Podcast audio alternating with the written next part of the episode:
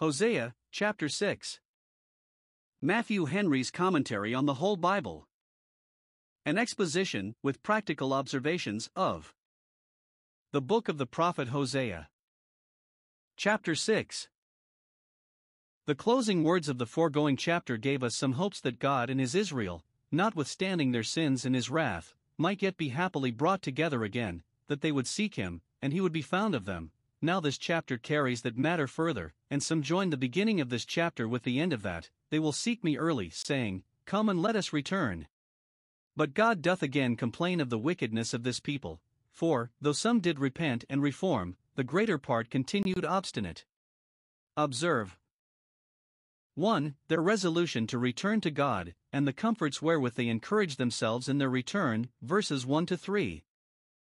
2. The instability of many of them in their professions and promises of repentance, and the severe course which God therefore took with them, verses 4 and 5. 3. The covenant God made with them, and his expectations from them, verse 6. Their violation of that covenant and frustrating those expectations, verses 7 to 11. Hosea 6 verses 1 to 3. These may be taken either as the words of the prophet to the people, calling them to repentance, or as the words of the people to one another, exciting and encouraging one another to seek the Lord and to humble themselves before Him, in hopes of finding mercy with Him. God had said, In their affliction they will seek me. Now the prophet, and the good people his friends, would strike while the iron was hot, and set in with the convictions their neighbors seemed to be under. Note, those who are disposed to turn to God themselves should do all they can to excite, and engage, and encourage others to return to Him. Observe, 1. What it is they engage to do, come, and let us return to the Lord. Verse 1. Let us go no more to the Assyrian, nor send to King Jareb, we have had enough of that. But let us return to the Lord, return to the worship of Him from our idolatries, and to our hope in Him from all our confidences in the creature. Note, it is the great concern of those who have revolted from God to return to Him. And those who have gone from Him by consent, and in a body, drawing one another to sin, should by consent, and in a body, return to him, which will be for his glory and their mutual edification. 2. What inducements and encouragements to do this they fasten upon, to stir up one another with. 1. The experience they had had of his displeasure. Let us return to him, for he has torn, he has smitten. We have been torn, and it was he that tore us. We have been smitten, and it was he that smote us.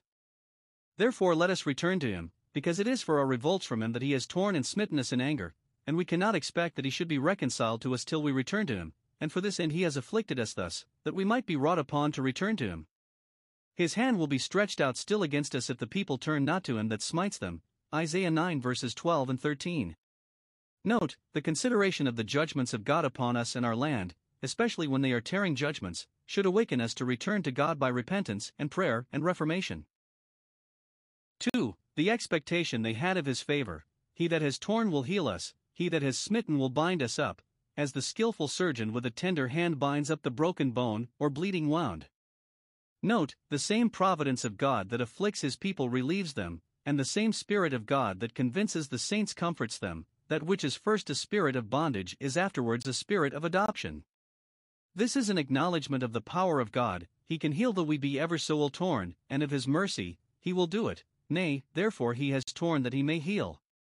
Some think this points particularly to the return of the Jews out of Babylon, when they sought the Lord, and joined themselves to him, in the prospect of his gracious return to them in a way of mercy. Note, it will be of great use to us, both for our support under our afflictions and for our encouragement in our repentance, to keep up good thoughts of God and of his purposes and designs concerning us. Now, this favor of God which they are here in expectation of is described in several instances. 1. They promised themselves that their deliverance out of their troubles should be to them as life from the dead. Verse 2 After two days he will revive us, that is, in a short time, in a day or two, and the third day, when it is expected that the dead body should putrefy and corrupt, and be buried out of our sight, then will he raise us up, and we shall live in his sight, we shall see his face with comfort, and it shall be reviving to us. Though he forsake for a small moment, he will gather with everlasting kindness. Note, the people of God may not only be torn and smitten, but left for dead, and may lie so a great while, but they shall not always lie so, nor shall they long lie so. God will in a little time revive them, and the assurance given them of this should engage them to return and adhere to him. But this seems to have a further reference to the resurrection of Jesus Christ, and the time limited is expressed by two days and the third day, that it may be a type and figure of Christ's rising the third day, which he is said to do according to the Scriptures. According to this Scripture, for all the prophets testified of the sufferings of Christ and the glory that should follow. Let us see and admire the wisdom and goodness of God in ordering the prophet's words so that when he foretold the deliverance of the church out of her troubles, he should at the same time point out our salvation by Christ, which other salvations were both figures and fruits of, and, though they might not be aware of this mystery in the words, yet now that they are fulfilled in the letter of them in the resurrection of Christ, it is a confirmation to our faith that this is he that should come. And we are to look for no other. And it is every way suitable that a prophecy of Christ's rising should be thus expressed He will raise us up, and we shall live, for Christ rose as the firstfruits, and we revive with him, we live through him, he rose for our justification, and all believers are said to be risen with Christ. See Isaiah 26, verse 19. And it would serve for a comfort to the church then, and an assurance that God would raise them out of their low estate, for in his fullness of time he would raise his Son from the grave, who would be the life and glory of his people Israel. Note, a regard by faith to a rising Christ is a great support to a suffering Christian, and gives abundant encouragement to a repenting returning sinner, for he has said, Because I live, you shall live also. 2. That then they shall improve in the knowledge of God. Verse 3 Then shall we know, if we follow on to know, the Lord. Then, when God returns in mercy to his people and designs favor for them, he will, as a pledge and fruit of his favor, Give them more of the knowledge of himself, the earth shall be full of that knowledge. Isaiah 11 verse 9. Knowledge shall be increased. Daniel 12 verse 4. All shall know God. Jeremiah 31 verse 34.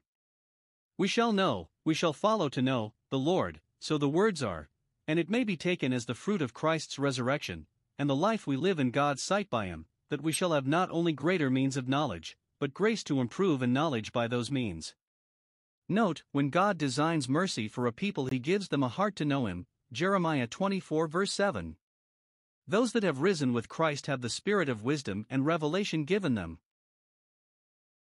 And if we understand our living in his sight, as the Chaldee paraphrase does, of the day of the resurrection of the dead, it fitly follows, we shall know, we shall follow to know, the Lord, for in that day we shall see him be perfected, and yet be eternally increasing. Or, taking it as we read it, if we follow on to know, we have here. 1. A precious blessing promised. Then shall we know, shall know the Lord, then when we return to God, those that come to God shall be brought into an acquaintance with Him. When we are designed to live in His sight, then He gives us to know Him, for this is life eternal to know God. John 17, verse 3.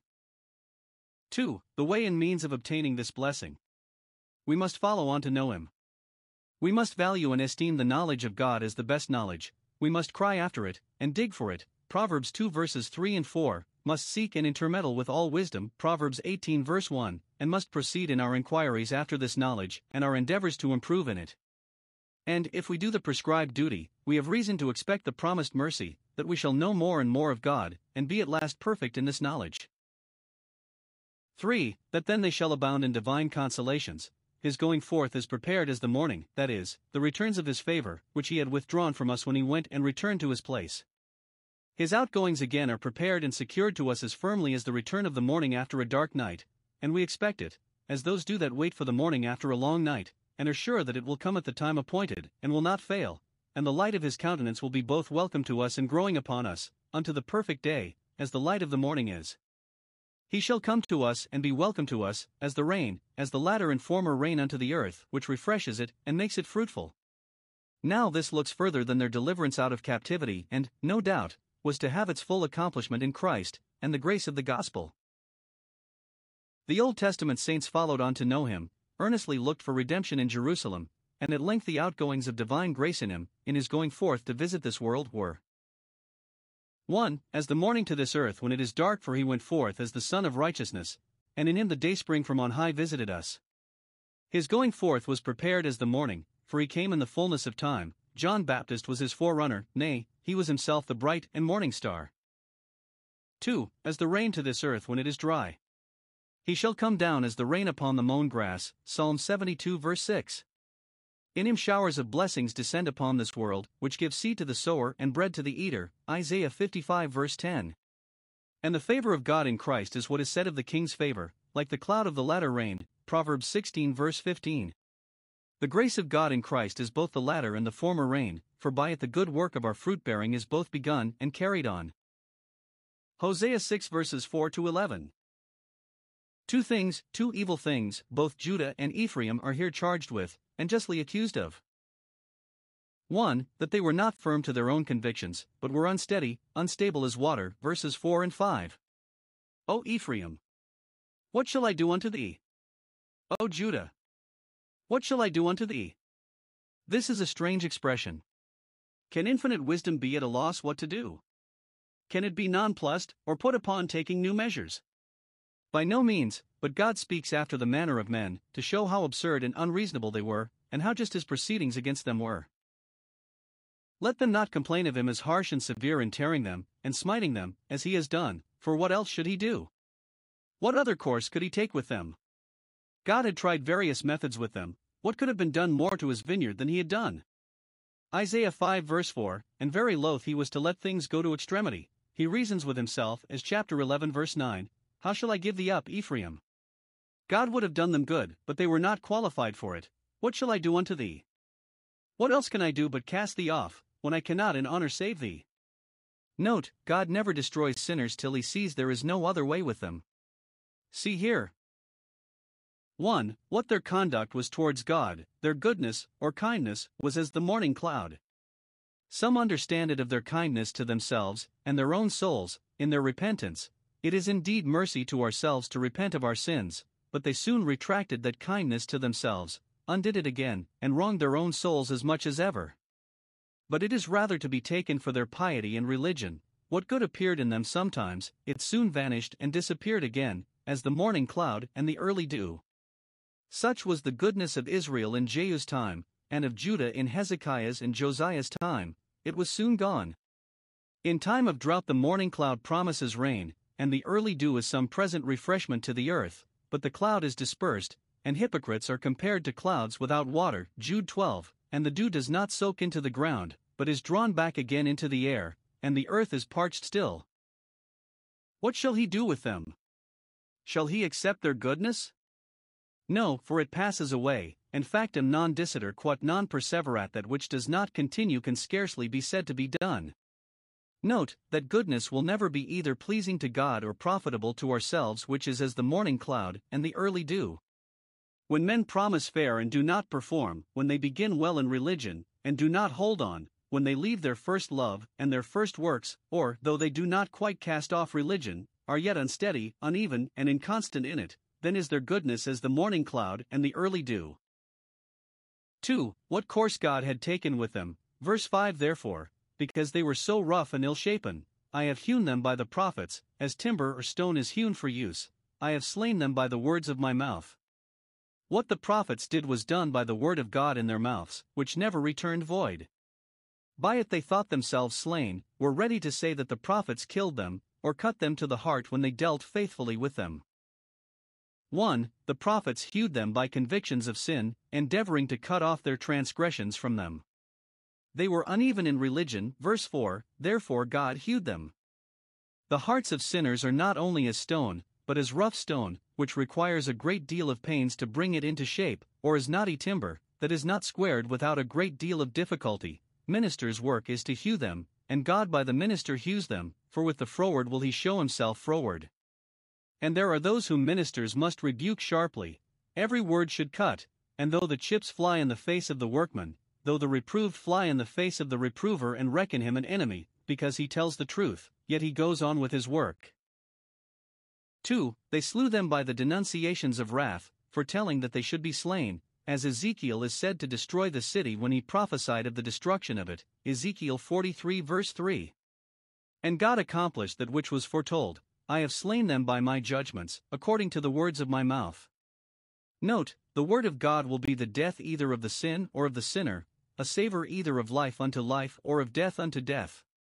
Some read it, I have hewn the prophets, and slain them by the words of my mouth, that is, I have employed them in laborious service for the people's good, which has wasted their strength. they have spent themselves, and hews away all their spirits, in their work, and in hazardous service, which has cost many of them their lives. Note, ministers are the tools which God makes use of in working upon people, and, though with many they labor in vain, yet God will reckon for the wearing out of his tools.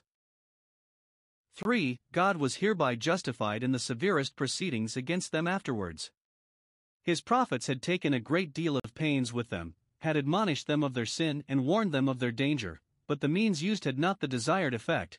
Some good impressions perhaps were made for the present, but they wore off, and passed away as the morning cloud, and now they cannot charge God with severity if he bring upon them the miseries threatened.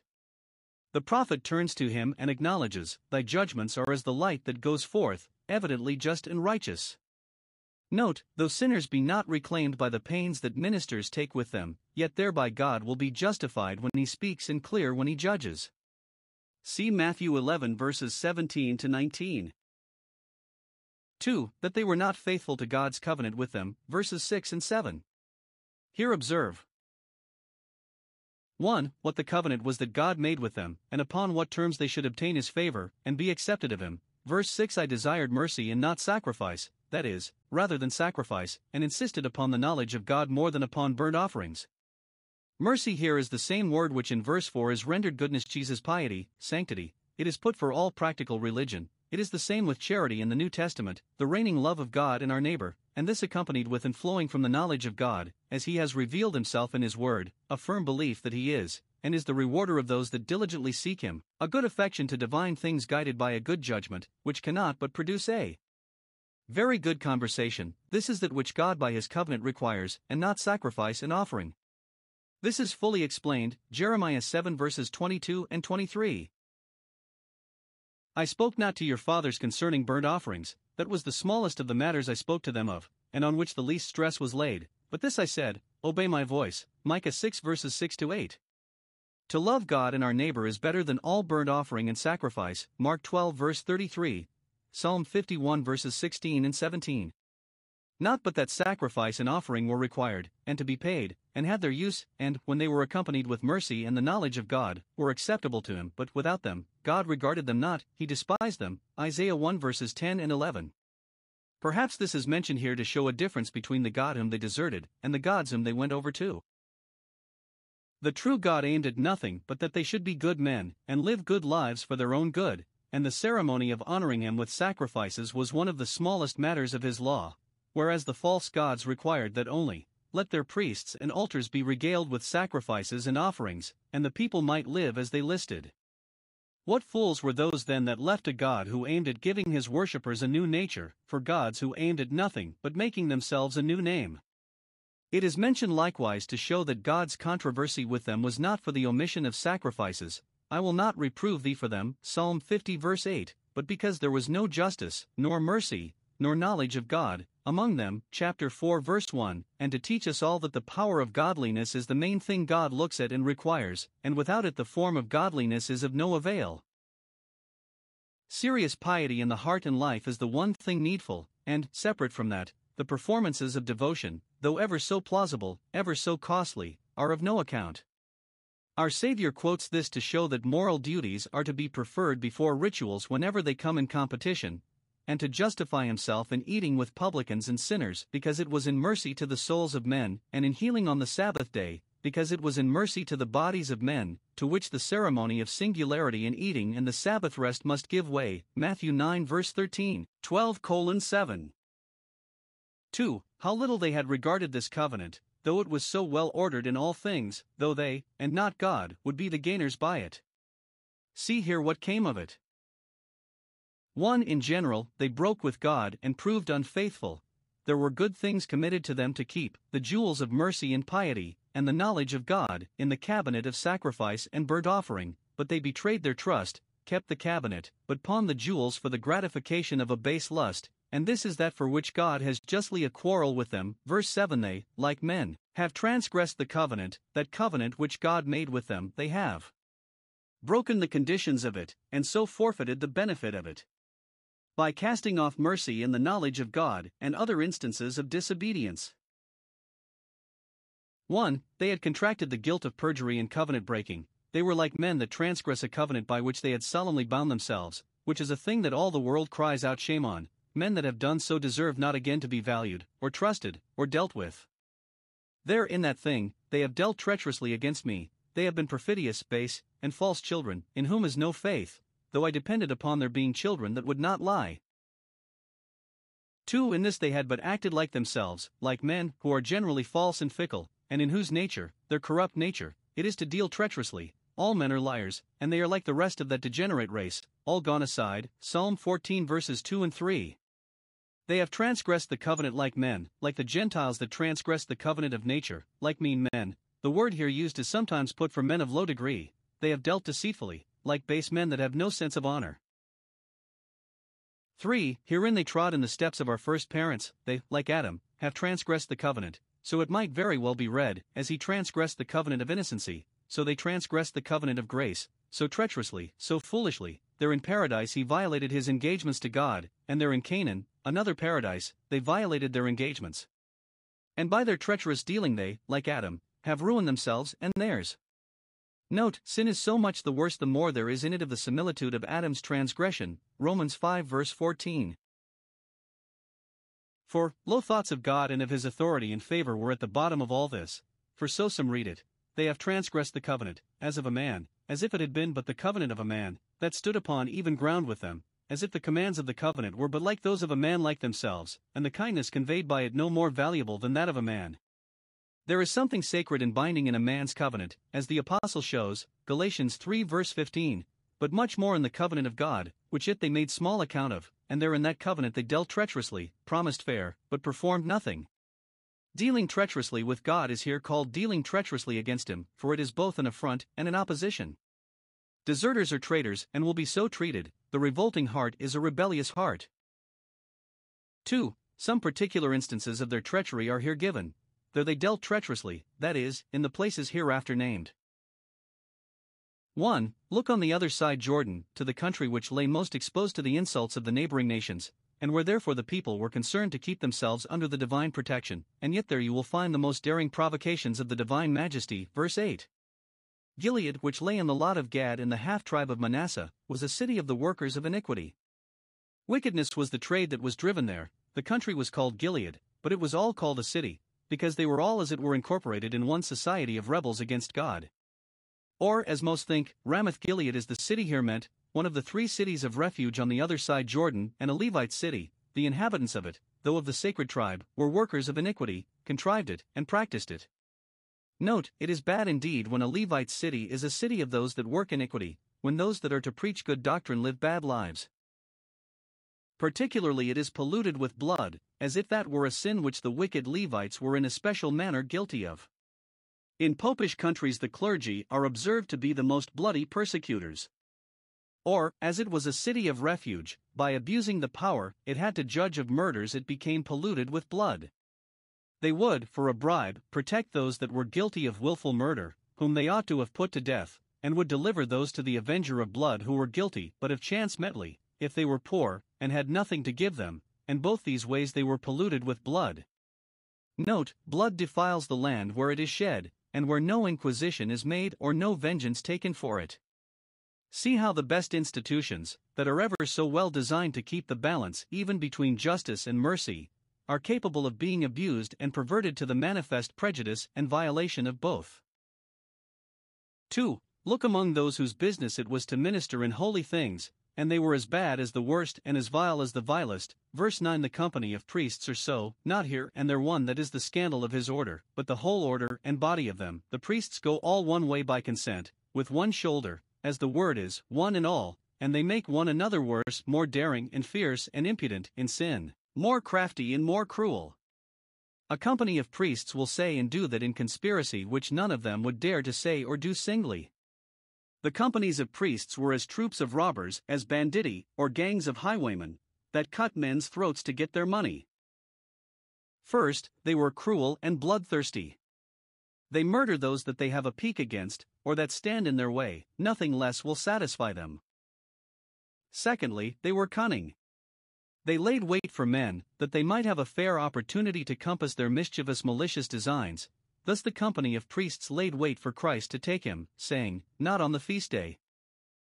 Thirdly, they were concurring as one man, they murder in the way, in the highway, where travelers should be safe, there they murder by consent, aiding and abetting one another in it. See how unanimous wicked people are in doing mischief, and should not good people be so then in doing good? They murder in the way to Shechem, so the margin reads it, as a proper name, such as we're going to Jerusalem, for that way Shechem lay, to worship. Or in the way to Shechem, some think, means in the same manner that their father Levi, with Simeon his brother, murdered the Shechemites, Genesis 34, by fraud and deceit, and some understand it of their destroying the souls of men by drawing them to sin. Fourthly, they did it with contrivance, they commit lewdness. The word signifies such wickedness as is committed with deliberation, and of malice prepense, as we say.